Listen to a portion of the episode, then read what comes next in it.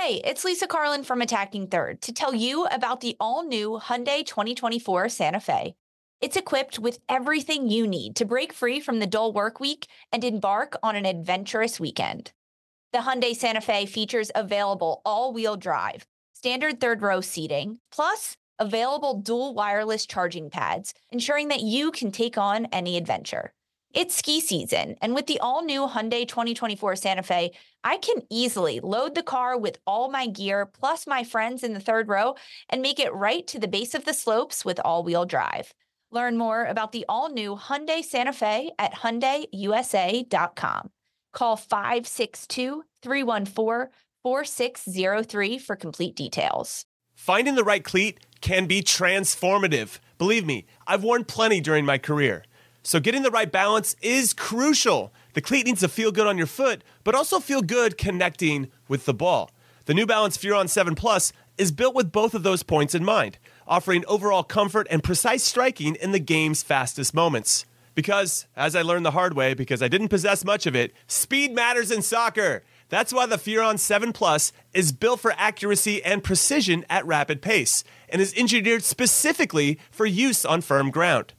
Why is this the ideal cleat, I hear you ask? Well, not to get too scientific, but the Furon 7 Plus offers a lightweight yet supportive hypo knit with mesh lining upper construction and is paired with offset lacing for a truer strike of the ball, which is a long way of me saying that your game will immediately get better when these are on your feet. Learn more and purchase the Furon at newbalance.com.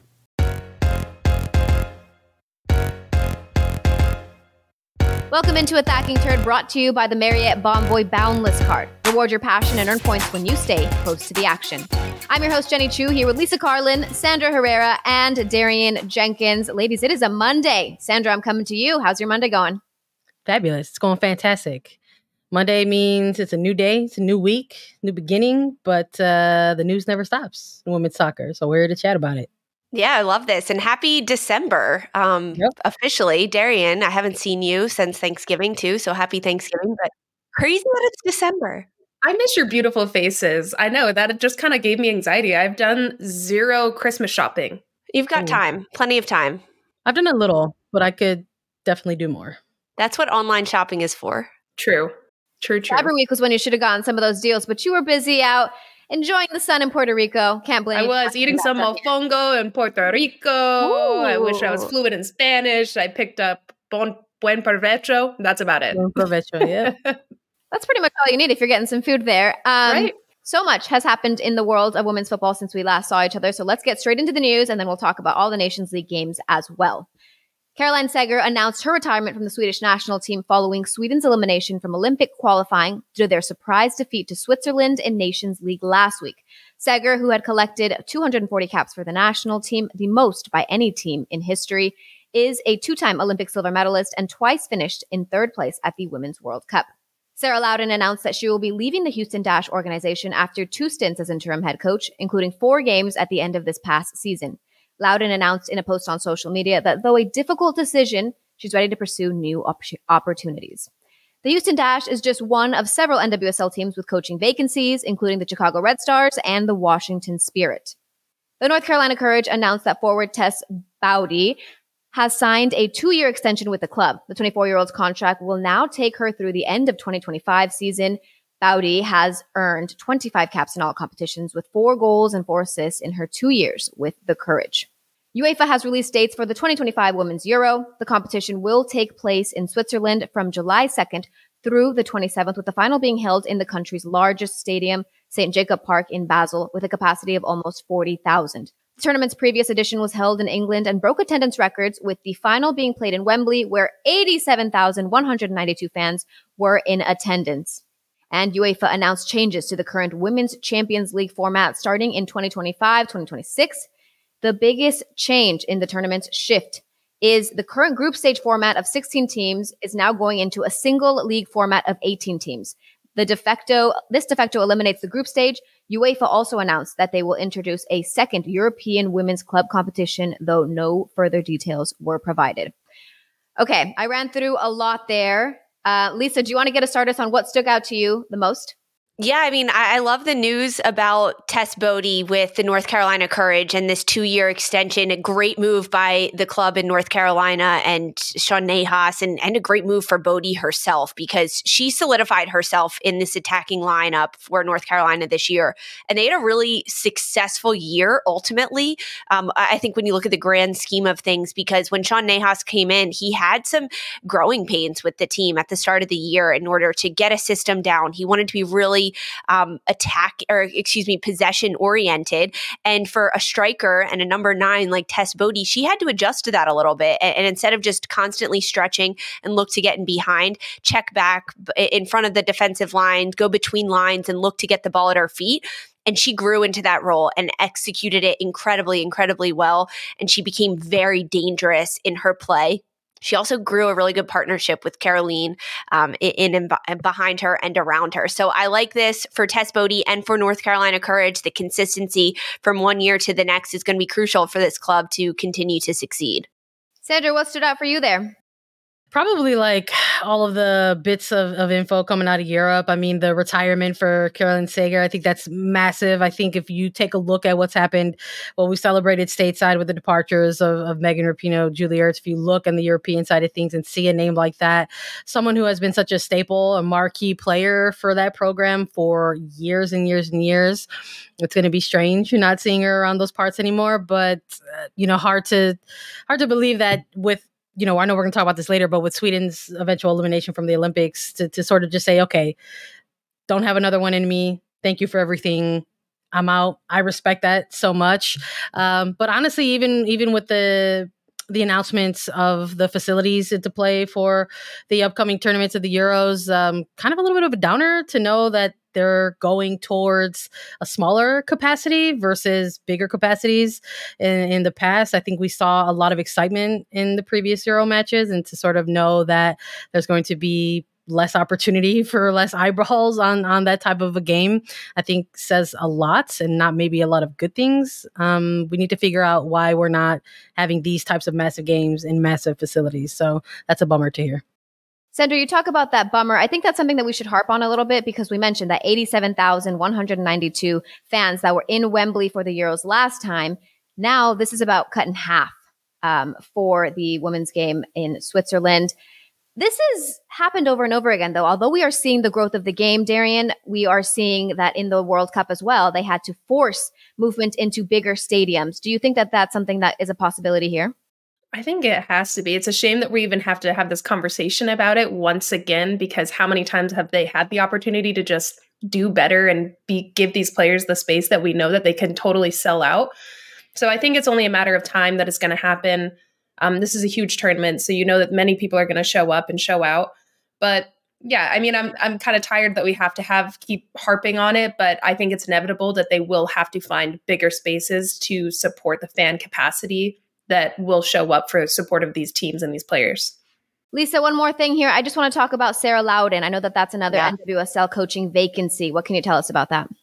Yeah, I mean, this is a, a, first assistant vacancy. This is a coach that was an assistant at Houston over the last several years and had to be slotted into that interim head coach role.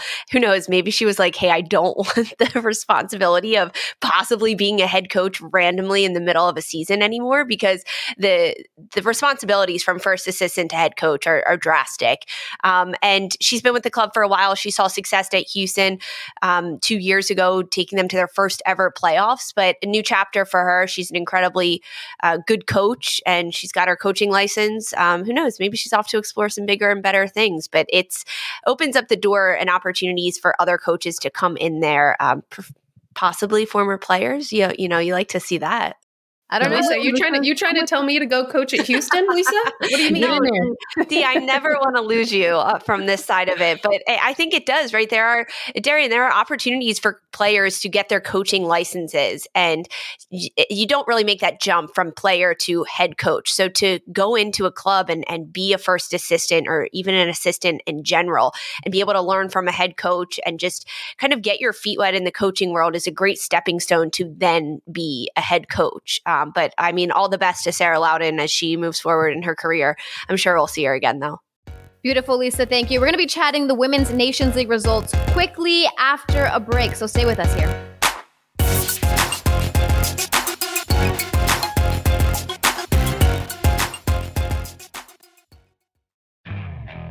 Okay, picture this. It's Friday afternoon when a thought hits you. I can spend another weekend doing the same old whatever, or I can hop into my all new Hyundai Santa Fe and hit the road. With available HTRAC, all wheel drive, and three row seating, my whole family can head deep into the wild. Conquer the weekend in the all new Hyundai Santa Fe. Visit HyundaiUSA.com or call 562 for more details. Hyundai, there's joy in every journey.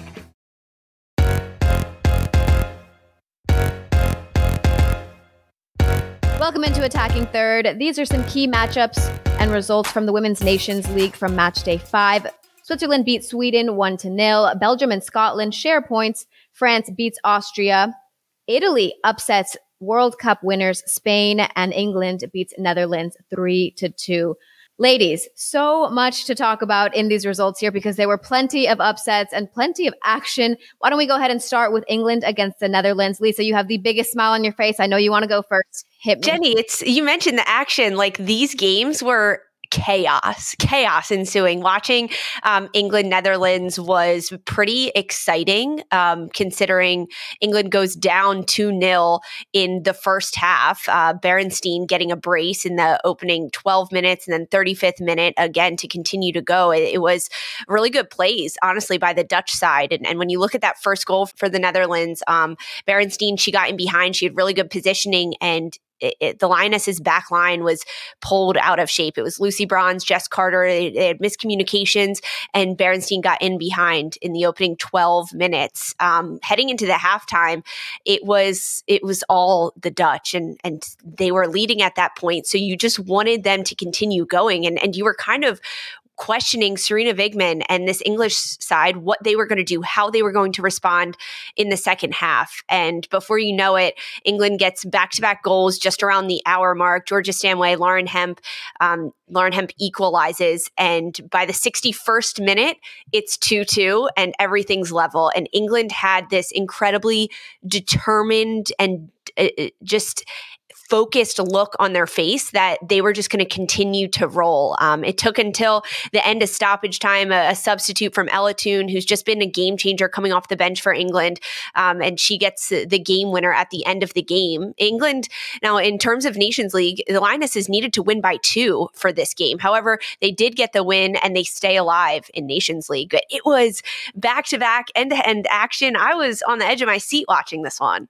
Yeah, same. Honestly, I I mean, complete Taylor do halves in this one. I thought Lineth Beerensteyn looked lethal, just looks like an absolute killer out there in the match. And then you see these adjustments coming in into the second half for Sarina Wiegman. I mean, I would have loved to have been a, a fly on the wall in that oh, locker yeah. room for England because it just it was it was tough. It just felt like and looked like Lauren Hemp was out there at an island at times, just working very very hard for mm-hmm. not a lot of uh, payoff in the end of that of that first half. So to kind of see those adjustments, trying to you know, obviously trying to get her a, a, bit of support in there. I think you started to see the wheels turn a little bit more, a little bit better, maybe so to speak, in, the, in that midfielder because Lucy Bronze, although she was getting high, looked like she had had some struggles in, in, in that first half, kind of missing some of, the, of her assignments there. But I mean, a complete, complete uh, clinic in terms of the 45 minute clinic by by England. I mean, talk about like maybe maybe working smarter, not harder. They were like, all right, that was a tough 45 minutes. Let's just make sure that we do better. And then in the next 45, incredible scenes. It's it's it's already I think going to go down as one of those like top memorable matches of of a Nations League event for for England. No, I completely agree. Even I was having my roommate watch with me, who's not even a soccer fan, and he was jumping up and shouting at the TV too, like, what the heck?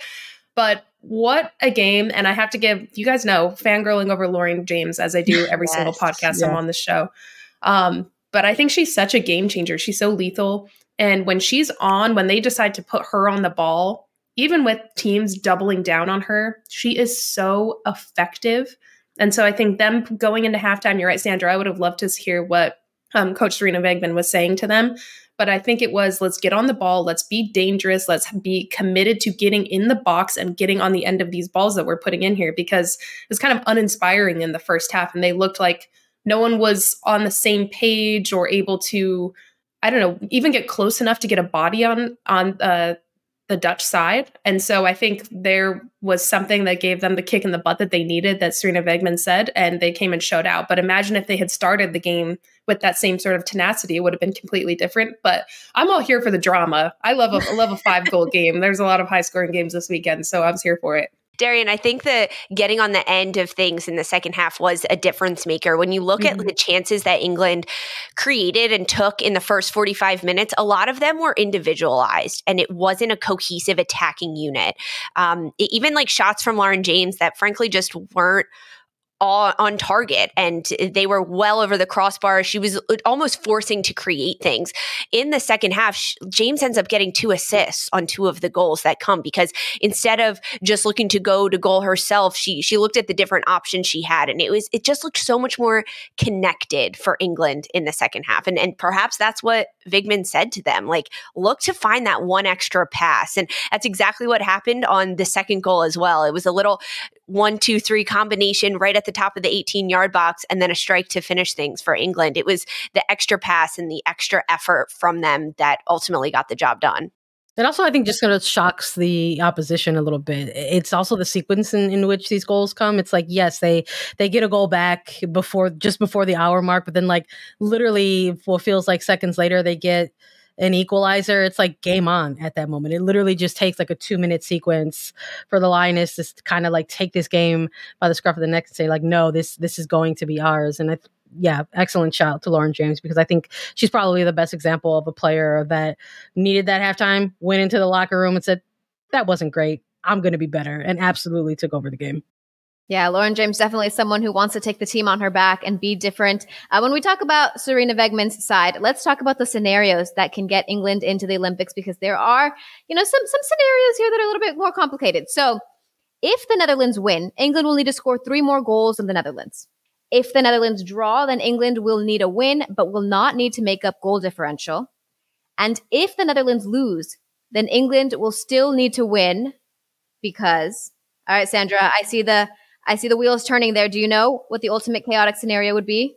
No, of course not. I'm like over here, like nodding my head because I'm listening to you. Like, all right, yeah, that makes sense. uh, no, I, I look. I, I, think they were changing. I think by the minute at that point when we're talking about this game specifically, as they equalized, and then even as they pulled ahead um, in the later stages of the game, like it, there was definitely the moments of like, okay, so what does this actually all mean? And then to have gotten that game winning goal at, at the death, essentially in, in stoppage time, you could sort of see in the body language of some of these players. It's like, yes, it's a win, but you're deject- dejected just a little bit in that you don't exactly have control over your destiny for your advancement scenarios. It's like you can only control what's in front of you. And yes, they're going to want to go out there and, and, and get a win against Scotland, but there's still some goal differential at play here on the Netherlands side. So, what's that going to look like on the final match day as Netherlands, Belgium go head to head, is, is Scotland and England go head to head? Exactly. I mean, so England, Netherlands, and Belgium. Jenny, yep. can't they all potentially get through? That's it, Lisa. You you answered the question. You hit the nail on the head. It's worth mentioning that Belgium can qualify by winning wow. if Netherlands lose and England drop points. Neither of them get in, and Belgium gets in instead. This is like a little caveat that we were talking about once we got off. Um, Adriana, Courtney, and I. I was like, wait, what? Oh my god, we have to do this. um, but you mentioned it there, Sandra. Um, the fact that England next match is up against Scotland.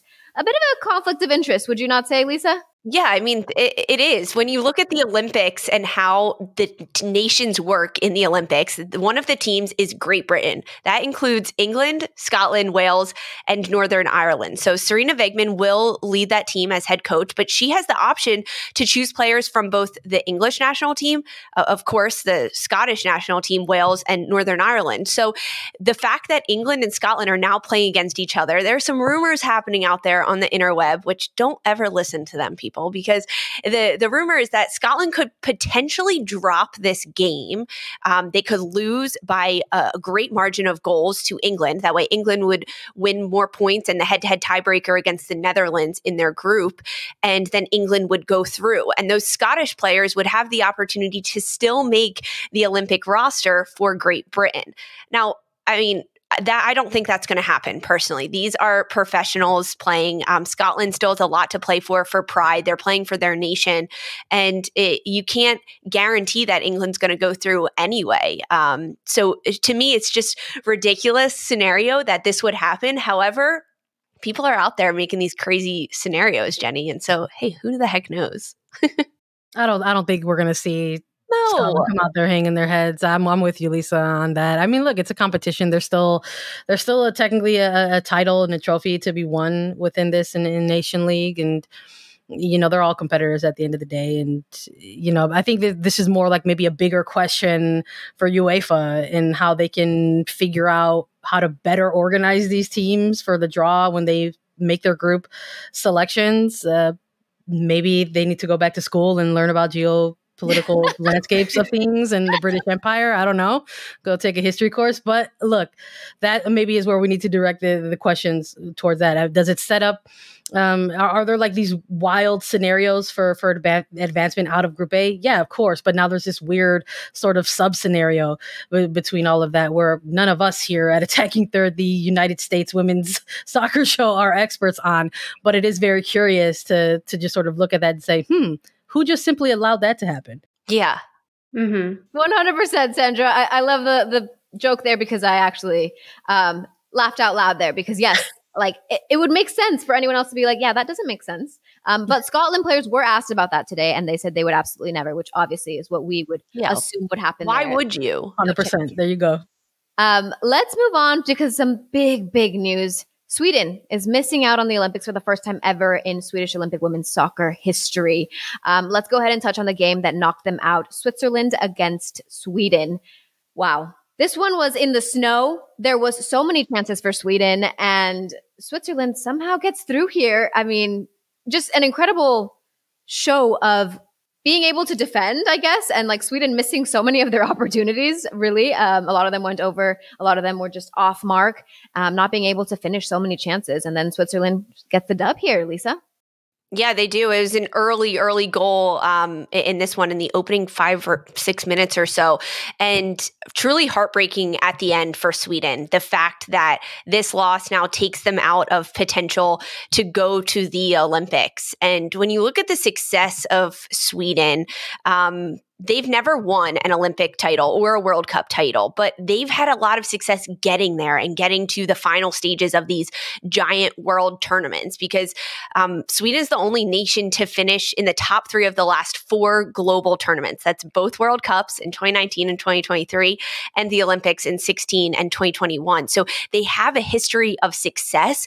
And this is so heartbreaking for them, honestly. However, uh, this is how the name of the game works. This uh, allows other nations to get in there, but only 10 teams being at the Olympics, like that's the heartbreaker for me, frankly.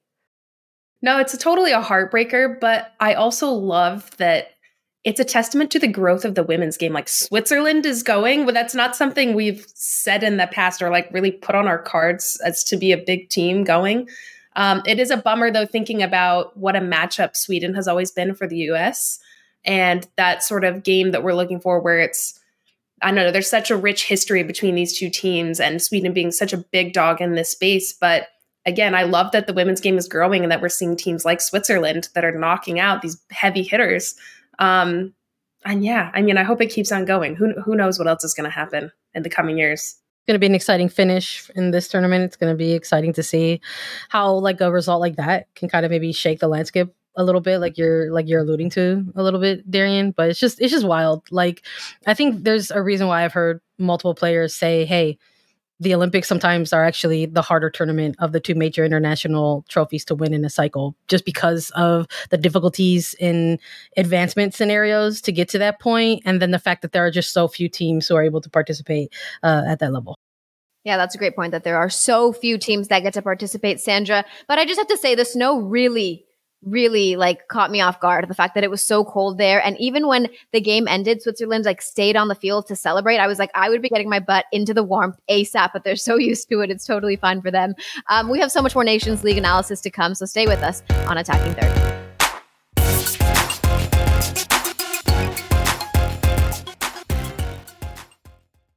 Robert Half research indicates 9 out of 10 hiring managers are having difficulty hiring.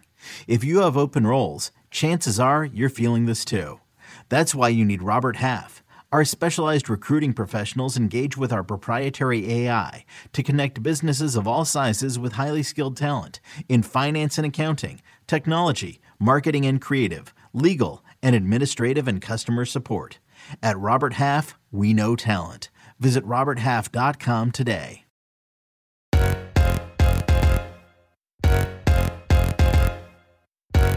Welcome back into Attacking Third. This is the one I've been waiting for all episode long. Spain, the current world champs, losing to Italy.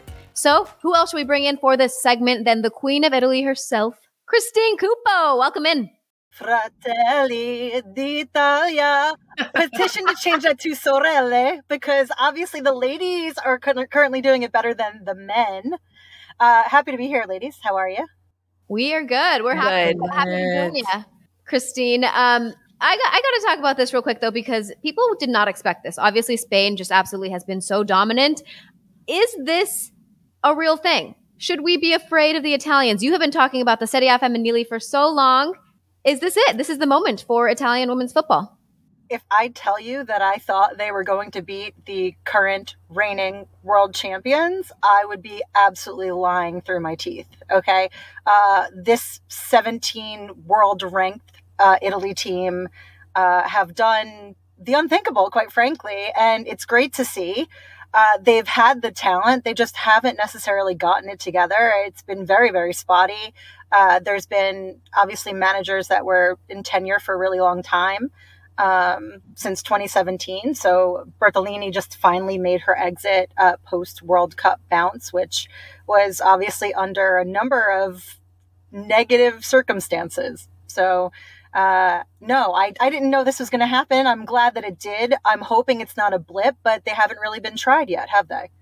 No, I mean, Christine, that's the question. They haven't been tried and now they are. But with this new coaching hire that just hired in September, how much of that is the influence of the new coach and how much of this is really the players and the talent's been there all along? So I'm going to be totally honest with you. The appointment of Soncin for me is a big fat question mark. I don't really understand how that even transpired. Both he and Schiavi both got their UEFA A licenses uh, in 2021. They are fresh, literally fresh, fresh managers for this side. Uh, they have haven't really been tested. Uh, Schiavi has had a really, really successful playing career. She's been around uh, the Italy camp since 2017, but she only recently in 2022 season this year took over the kids, the U16s. So this is a very, very fast progression. There's, um, let's say, some chatter around what her progression will be in this role because they're saying she's being groomed to eventually take this head coaching role. But Soncin really made his bones in Serie B. He came up with Atalanta, and this is quite some time ago. He does have zero caps for Italy. He never played for the national team. Um, has really no coaching experience outside of Venezia, and he was an interim manager that managed fewer than a handful, I'd say, of matches, coming up with one win. So I'm a little bit worried. All right, fair, Cupo. I got I got a, a two parter for you. Okay, first of all, for folks who are watching and folks who aren't, where are you coming at to us right now? Where are you at right now? Number one, where are you live broadcasting from? And number two, I I know I know you said that maybe you didn't, you know, you wouldn't have been the one to say like, yes, this team is going to go out there and pull off this incredible win against Spain. But even with that factual thing in your mind, how good does it feel though to see this team get this win and kind of taking a look at the bigger landscape in nation leagues and maybe what it means in other groups, seeing Sweden get eliminated? Tell me about that a little bit too. First, I feel like I'm, I'm at a press right now. I'm like, first part of the question. Uh, this yeah. is my formal submission for my uh, Guillaume Balagué travel series. I am in a, a secret location uh, so that I can freely speak about the Italy side without Love anybody it. finding out my location. Um, the second part, I am absolutely hyped because there's so many players that I truly love on this Italy side that I really, really think they're playing with more bounce in their step, but I think that's just, you know, that sort of new manager bump, not in the sense that, you know, Soncin will be like the best person for them, but in that they get a clean slate. Uh, you saw it in some of those like cheeky little heel flick passes against this Spain side, which quite frankly, that is audacious. Like you are playing the world champions and you're like, oh yeah, I'm, I'm going to hit you with some sauce. It's fine.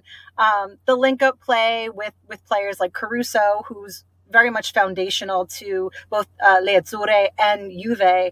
Um, with Giacinti, who's been crushing it for Roma this season, it's just it's really nice to see. They seem a lot happier, um, and hopefully that continues. But so far, you know, outside of Spain, like proving whether it is or isn't a blip. I mean, you have they've only played Switzerland, and typically they do win those games. And that was the first match that they played under the new management, and that's who they play next. So my expectation is they're going to win again, but they need to get their teeth into something substantial. Now, Christine, I thought that Italy's press was fantastic in this match. And I also thought that Spain overplayed their hand, especially in the box, nearly in the six, and it cost them two goals, but Italy capitalized on it. Now, is this, I know part of the credit is to Italy's press and how tactically they were set up, and they probably, you know, scoped this out and knew that Spain was going to play like this, as we all do. But what does this say about Spain? Are they kind of overplaying their hand in this hyper possession style that they play? I think they came in a little bit hot, to be honest. Uh, I think they underestimated Italy, but also perhaps they really assessed them properly. Uh, a lot of these Italian players also, because the majority of them do play in Serie A, less one or two that are in the starting 11, they play um, permanently attacking as well. I'll say never not attacking. And when they're not attacking, they're disrupting.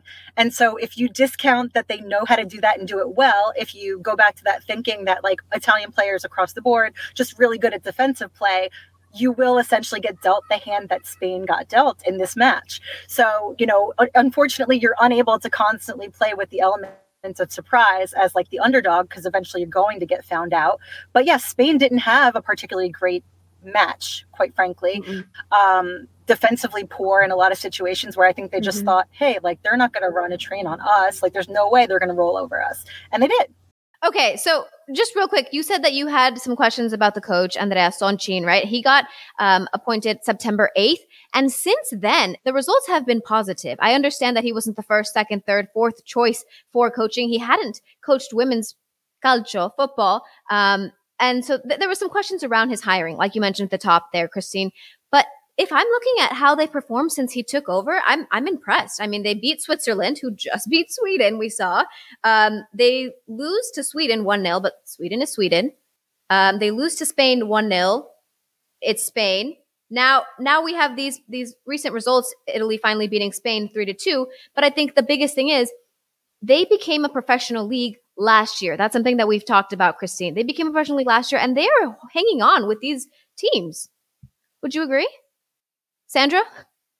Well, I'll agree if we if we lost Cupo. So yeah, I'll say I'll agree. We were literally. It's so funny that you bring that up because we were literally just talking about this, a similar thread of this in our previous episode where we were talking about Mexico and the fact that they had a domestic club to be able to you know develop and continue playing uh, in the league and see that kind of translate to success at the national team level. So I'm in agreement with you when it comes to to Italy and Italy women's soccer. I think you could sort of connect those dots there and see the results tied to development through club play.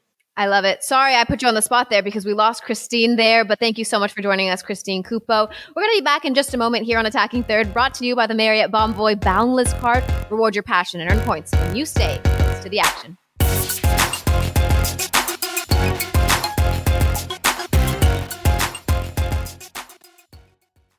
This episode is brought to you by Progressive Insurance. Whether you love true crime or comedy, celebrity interviews or news, you call the shots on what's in your podcast queue. And guess what? Now you can call them on your auto insurance too with the Name Your Price tool from Progressive. It works just the way it sounds. You tell Progressive how much you want to pay for car insurance, and they'll show you coverage options that fit your budget. Get your quote today at progressive.com to join the over 28 million drivers who trust Progressive. Progressive Casualty Insurance Company and Affiliates. Price and coverage match limited by state law.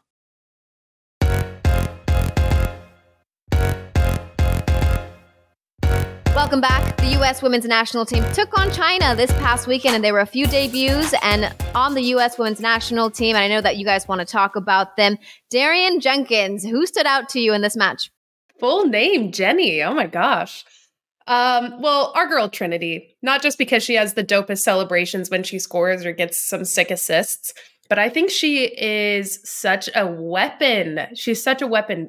Not only did she get the assists on Sophia and um, get a goal herself, but I just think she's so effective. I think we've seen her grow each and every game she plays with this US women's national team where before I think it was 1v1 constantly over and over again and now we're seeing her combine and she's manipulating her defender with her movement before she gets the ball.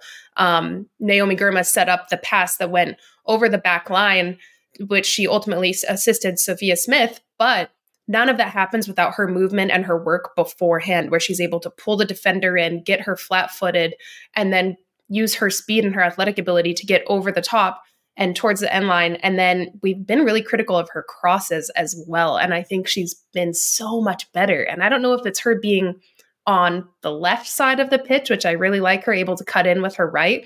But her left footed crosses have been so good in this last match. I was really impressed. Um, so for me, she's the player of the match, first player to watch. Um, and another one too, Midge Purce came in and showed out. Her 1v1s in the final for the NWSL championship were insane. And then her 1v1s, obviously, she's been feeling herself and working on it even more. She came in and just bodied everybody and got an assist. Like she's killing it. So those two are players for me that really stuck out and happy to see them back in the squad and just this national team finally grooving in the way that we've been really wanting them to. Darian, I don't know if the stat sheets have reflected this, for, but from my naked eye, I saw that Trinity Rodman had two assists in this match, plus the goal, because she has the throw in that goes to Lindsay Horan for like the weird bounce goal that happened. So in my oh. book, Trin had a goal and two assists. Now, I don't know if that's how Opta took it down. It is. Shout out to our producer, Courtney, because it is how Opta took it down. Two assists, but it didn't look like it, right? Because it did come off of a throw in for Lindsay Horan. I agree, though. Rodman had an incredible game. I, I, I think it's her being on the left. That's where she's comfortable because then she can cut it back. But it's also the combination of Sophia Smith playing in that number nine and frankly, it not being Alex Morgan in there because mm-hmm. Sophia Smith does a much better job playing centrally as that nine versus out wide on the wing, which is where we've typically seen her when Alex Morgan is playing. And with Soph in that nine, she just has this fluidity of her movement and a little bit of an understanding of how Trin wants to play as well, whether it's tucking in or spreading out a bit wider. They play really well together in that front line. And that's why I think we were able to see them both succeed in this game. Now, saying Sophia Smith succeeded might be a two handed uh, comment right there for me because, yes, Sophia Smith did get the opening goal. However, she should have had three by uh, mm-hmm. the in the first half. So she did fail to convert on a couple of chances that she had, but she was getting in those positions and, and creating the opportunities. And for me, that's what we hadn't seen from the U.S. in so long. And I like this new shape and this new form, this new energy that the U.S. was providing and brought out in this first match against China. Yeah, I'm with you 100%, Lisa. I know that you and I, Jenny, we chatted a little bit after the post game of, uh, of this match, and we were talking about players that kind of stood out to us. And and for me, it really is the players that we're talking about right now. Those those namesakes, those players that have sort of been within the pool. It's wild to think about the game that Trinity Rodman had and think about her as sort of the the next generation of player. For me, she's the now. Like players like Sophia Smith, Trinity Rodman are your present. They are actually not the next gen. They are the now. And we've seen Trinity Rodman's profile kind of elevate literally over 2023. It's people I think forget that she just made her national senior national team debut in 2022. And then with a lot of things changing, sometimes with an injury to Mal Swanson in the middle of a World Cup year, she's been relied upon a lot for the senior national team. So to watch her kind of have this this match to kind of close out this calendar year, I think it's massive for her. I think it's absolutely a, a signal of that new era that we keep talking about. This isn't a player that I think is going to be looked to to sort of just kind of you know, yes, continue her development and all those other things, but in the sense that she is because she is the president for this uh, women's national team. So it was great to hear Sophia Smith as well at halftime kind of stay locked in and say, I should have had more. I need to capitalize on my opportunities. She was well aware of how many chances that she was being given, whether it was whether it was from Rodman out wide or, or Casey Krueger getting higher up into the pitch. She had a lot of balls coming her way. So it was great to see that um, different personnel kind of swap in in the second half and kind of take things over and get the job done. Uh, fun fact about Trinity Rodman because she leads the team with her goal involvements on the year with 10 goal involvements. That's five goals, five assists just in 2023. So you're exactly right, Sandra. She is the now. She yeah. is the moment. Oh, I love it. I love it. She is the moment. She is now. A big fan of her. But I think that some of the names that we talked about post game, Lisa and Sandra, um, Naomi Girma for me stood out. Obviously, she's one of those mainstays in that back line. But the ability to play balls in into dangerous areas was really nice to see from her. And I know that she's now paired with Abby Dahlkemper in this match. And I really liked it, you know, for Abby Dahlkemper to be making her return to the national team after dealing with so many injuries and, and coming back. I love that in the back line. Um, Midge Purce, like Darian said there, she came in as a substitute, immediately made an impact, is an, is a catalyst for the goal at the very end. Um, I don't know. What am I missing here? The fact that there were so many opportunities for the U.S. women's national team and they were unable to finish uh, a lot of the opportunities that they created, although more positive than we had seen them as of late. Would you agree, Lisa? Yeah, I would. I think your shout out to Naomi Girma is on par. She plays center back with Dahlkemper um, for San Diego Wave. And traditionally, I think of Dahlkemper as the center back that plays those long balls all on a dime. And we did see her play those throughout the match. But the fact that it's Girma's that ends up being the hockey assist to the opening goal for Sophia Smith down the left flank into Rodman, who cuts inside, um, it shows a versatility to Girma's game and honestly growth in a player that had already won multiple multiple accolades just being two years as a pro. So, uh, I mean, sky's the limit for Girma. Something I also loved seeing, we saw formation change finally. Finally, a yes. formation change. Praise be. Oh my word. I love that Krueger and Purce, this like modified right back slash winger, five up top. So D Rose Lavelle tucking in. Was there what, like what was it? four in the midfield? It almost looked like a four three. It was kind of a box, three, four, right? Three. Yeah. It looked like a box in the midfield at yeah. times. When you're exactly right, one of the box would also push into the front line. It was definitely yeah. three in the box, it, or er, three in the back. It was it was great. Oh, Loved love it. it it's like it's like they've listened to Attacking Third since the inception of it becoming a show. Emma, come on the show, we bro. talked about this, come right? on the show, ladies. Pat yourselves on the back. We we put it out in the universe. It came I do be. have to say, people are listening to Attacking Third. Shout out to everybody that listens because we've all ran into people in the real world that have told us that they love Attacking Third. So maybe um, these coaches, these players are listening to it as well. I don't know. I hope we get some DMs about yes, we do listen. That that would be great. All right, let's wrap up our conversation on this because we do have to talk about the road to the W qualifiers. So stay with us. Let's get to that when we come back.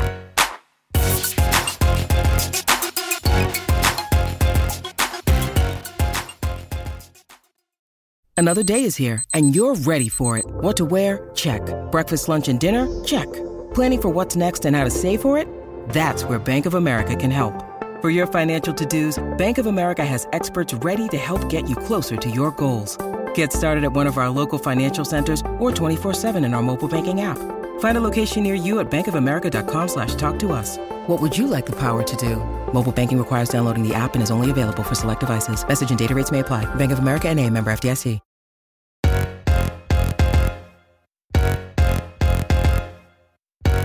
Welcome back to Attacking third. There were some notable results in the qualifier. Costa Rica against Haiti. Costa Rica taking three points there. Guatemala tied to Jamaica. We're going to talk about that one. Puerto Rico losing to Mexico 3 0. I want to talk about that one, of course. Sandra Herrera, I'm going to you first because this 3 0 Mexico win looked pretty good. Looked good, felt good. I know I was loud about it. I know you and I were texting through it. I was a little nervous, though. I ain't gonna lie. I'm always lie when there's some high stakes on the line. But uh, I took a look at that pitch in Puerto Rico, and I felt for both teams because it looked real choppy and real kind of janky. Let's be real. Uh, and I was really curious about how that might have affected both of the teams in such a kind of high stakes game. And we saw it a little bit. The trajectory of the ball at times kind of going through it a little bit, um, maybe falling a little bit short. And so it wasn't too shocking or surprising to see a team make an adjustment to that right away. Shout out, got to shout out uh, Rebecca Bernal because she started utilizing her distribution skills, which are pretty pretty good, if I say so myself. And she started kind of lobbing some some balls over over the top there and it didn't really kind of pan out until it, it finally did. So, uh, was happy to see that they were able to kind of utilize uh, their skills and go ahead and kind of pick up a very uh, crucial result.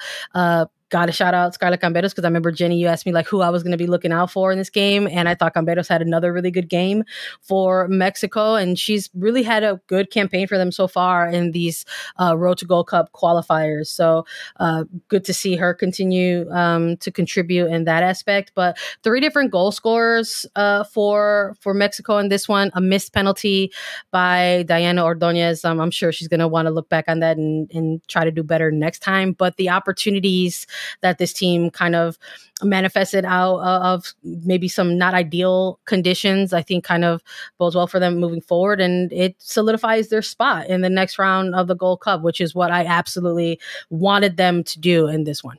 Sandra, what was your scoreline prediction for this one? Because I feel like you got it right. What did you say? you one? know what? I don't know if I had. I think I had a two one, uh, something two, like one. that. Yeah, but I mean, still three goals. I thought I like was on the three goal thing. That's what I thought. I wasn't sure. I love y'all. Nah, like I'm just all right. Dub is a dub, and I'm glad they got it done. All right, Lisa, you got to talk to me about Kiana Palacios because she goes, comes in as a sub and scores two goals at the end of this match.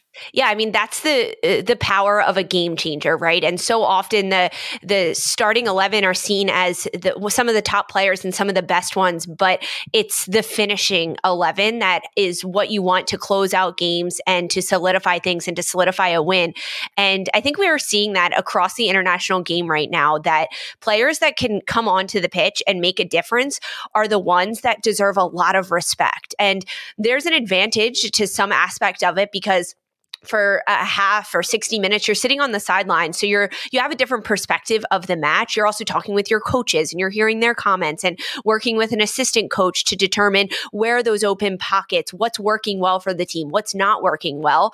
And then when you are the game changer and you're able to sub onto the pitch um, and actually finish the game get two goals back to back i mean that's really important for this side and and i mean you love to see it. I love when players come in off the bench and can do that yeah, you can definitely see the spaces when you're on the bench um, and pick out who you want to see exactly. or who you want to go up against in a one on one, whose yeah. hands are on their knees, who's exhausted. Um, Mexico completely dominating 24 shots, 71% possession in this one. But we have to talk about the fact that they advanced, they are qualified for the W Gold Cup group stage. Let's move on to the other game Guatemala against Jamaica. This ends in a tie. Things got a little complicated, but good for Guatemala. Lots of questions for Jamaica, though, because they didn't send their A side. We don't have Bunny Shaw. We don't have the Swaby sisters in this one. Um, Darian, bit of Jamaica's Football Federation's fault here, no, if they didn't qualify there. Yeah, I mean, I don't think you can blame the players with this. I think they're doing the absolute best with what they're given, which frankly is almost nothing. I mean, there's even been a quote from Becky Spencer saying that some of the players still haven't even been paid um, from previous camps and the success that they've had, which is such a shame. Um, but they're doing the best with they can. It's it was a one-one match. It was tough for Jamaica. They obviously seemed a little bit out of sorts. I know there's a lot of younger players in.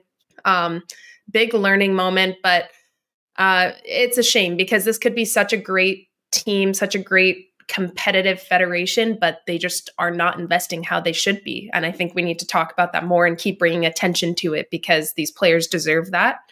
Um, but I have to say, Guatemala, I think they looked good. They really did. I thought that they tested, they were taking shots from like 40 yards out. Um, Andrea Alvarez, the 10 for Guatemala, I thought that she was fantastic and really led the team. And she was playing with some audacity that I think I wasn't Ooh. expecting to see from this uh, vocab, from this Guatemalan side.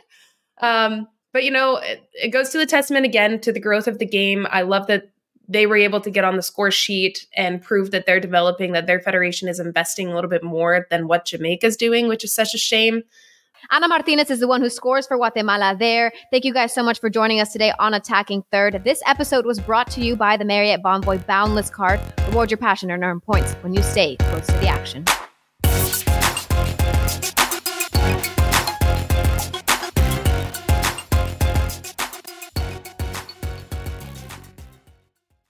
From producers Matt Damon and Ben Affleck, explore how art and music sustained hope during the siege of Sarajevo, thanks in part to humanitarians and the band U2. Kiss the Future. New documentary now streaming exclusively on Paramount Plus. Go to Paramount Plus to try it free. Terms apply.